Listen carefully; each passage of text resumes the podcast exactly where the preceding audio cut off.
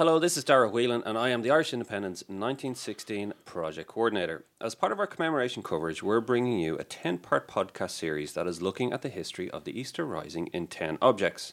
It's based on the book A History of the Easter Rising in 50 Objects by well known historian John Gibney, who's already written the biography of Sean Heuston for the acclaimed 16 Lives series, and he's currently the Glasnevin Trust Assistant Professor at Trinity College Dublin. John, you're very welcome to the show. Thanks, Dara.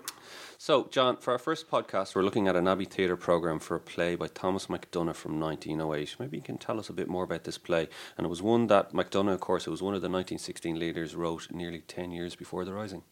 Yeah, it's a programme for a play. And obviously, if you go to the theatre these days, whether it's the Abbey or anywhere else, you're going to find someone trying to sell you a programme. And obviously, I mean, performances of plays aren't necessarily recorded unless they're videoed or filmed, which technology didn't exist a century ago. So, in some ways, a programme is the only kind of one of the few artefacts you might have from such a play. And the play in question was called When the Dawn Has Come, which was originally submitted to the Abbey Theatre in 1904 uh, and was written by Thomas MacDonagh, who later got executed for his role in the Easter Rising, and who was who was one of the signatories of uh, the 1916 proclamation. Now, I should say that. Um, I mean, unlike today's Abbey productions, you know, the Abbey Theatre of the early 20th century, it basically would put on a play once a week. You know, they went for short runs. It was quite frequent. And um, a program was a kind of handy thing to have because obviously it was a bit, of extra cash. It reminded the punters that uh, there was a bar, they could get cups of tea or coffee or whatever.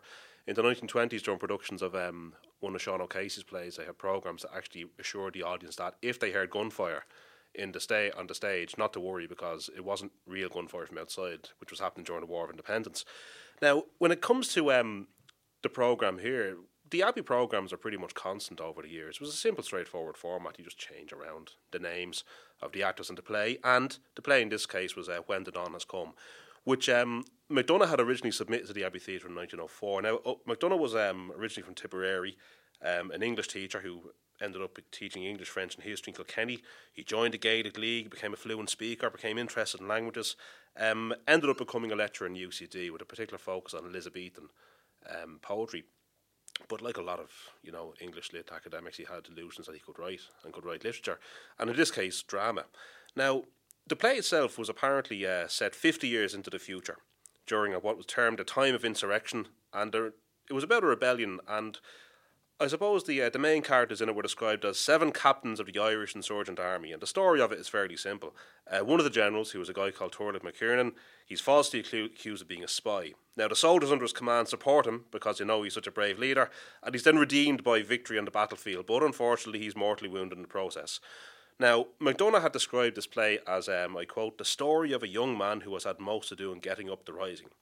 Now, what makes this kind of curious is that he talks about seven captains of the Irish Insurgent Army.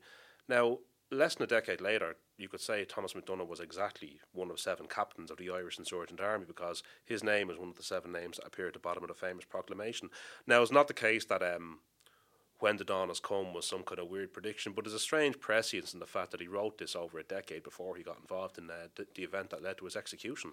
Yeah, and it shows you kind of the thinking, like because I suppose if we're, we're, led to believe in terms of the planning for the rising was only the kind of the years leading up to 1916. Certainly wasn't as far back as 1904.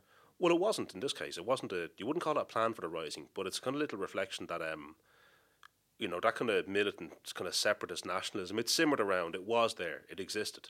I mean, after the rising, when um, when the British authorities held an inquiry into what had gone on in Dublin, one of the, I think it was a uh, well, the former, the, the incumbent viceroy, Lord Wimborne, um, he commented that the rising was pr- the product of what he described as the Sinn Féin tendency. And I'm paraphrasing here, but he described it as, you know, the persistent hatred and opposition of the British connection that was essentially always there at the backdrop of Irish political life.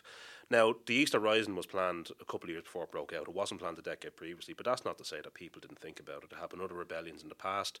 It was an accepted and a respectable thing for Irish nationalists to venerate the idea of fighting against the British or against anyone else that would threaten the liberty of their country. How was the play received? Badly. Um, he he submitted basically he um it didn't really go down too well. The reviews were lukewarm. Now MacDonagh thought that um it had been badly performed, and you have to bear in mind the Abbey wasn't a professional state subsidised institution at that stage. Um, there were many, many amateur dramatic groups, and amateur drama was um, it was an obvious thing for a lot of younger, more militant nationalists to get involved in because you met like-minded people, and you actually got to do something. You got to put on a play. You got to build sets. You got to act badly. You got to practice. You know, I mean, it was a good kind of melting pot for people of diverse backgrounds. Now, at the same time, these weren't kind of big, huge commercial productions. The Abbey is famous because it's associated with, say, Augusta Gregory and William Butler Yeats, two colourful characters. In the case of Yeats, a genuine literary genius. Now, the catch is Yeats was interested in the play, but he wasn't particularly impressed with it. Um, now, and you know, it's kind of um, it's going to you have to bear in mind the play was never performed again, which you might say is the verdict of posterity upon the thing. Um, Plunkett continued to revise, or MacDonagh, I should say, continued to revise it, and he continued his interest in theatre. I mean, in 1914, he became the manager of um, an, an, institution called the Irish Theatre Company, which was based on Hardwicke Street, which was meant to be a, an alternative to the Abbey Theatre, um, which by that stage, by, the, by 1914, was seen to have gone a bit stale. It had lost its edge. And um, MacDonagh, if I'm not mistaken, was responsible for staging one of the first productions in Dublin of a play by Henry Ibsen. Very far-sighted and modern of them at the time. Well, I suppose he was. Um, I mean, he wasn't a backward-looking man. He would have been, I suppose, quite a cosmopolitan fella. And being given his day job, he would have been in touch with, say, the literature of the time. Well, I'm fascinated actually because you know uh, we talk about the rising, we talk about the leaders of it, uh, and obviously they were very Gaelicised and they you know had probably a lot of romantic notions of, of Gaelic Ireland, um, but yet MacDonagh had studied Elizabethan poetry. It's not like they were just narrow minded. You mentioned uh, Ibsen there as well. They weren't just narrow minded, they were very much kind of, I suppose, fin de siècle, kind of looking towards the wider European moment at the time. Oh, definitely. I mean, um, it's it's wrong to characterise a lot of these people as kind of backward looking reactionary bigots. Far from it. Um, I mean, the Gaelic revival as a whole whether I mean whether in the form of the GAA, amateur dramatics, the Gaelic League, it was looking to it looked to kind of wide horizons. People like Michael Cusack looked at other sporting organisations in other countries. Um, Douglas Hyde talked about decolonising the mind. Essentially, you know that's why he wanted to revive the Irish language.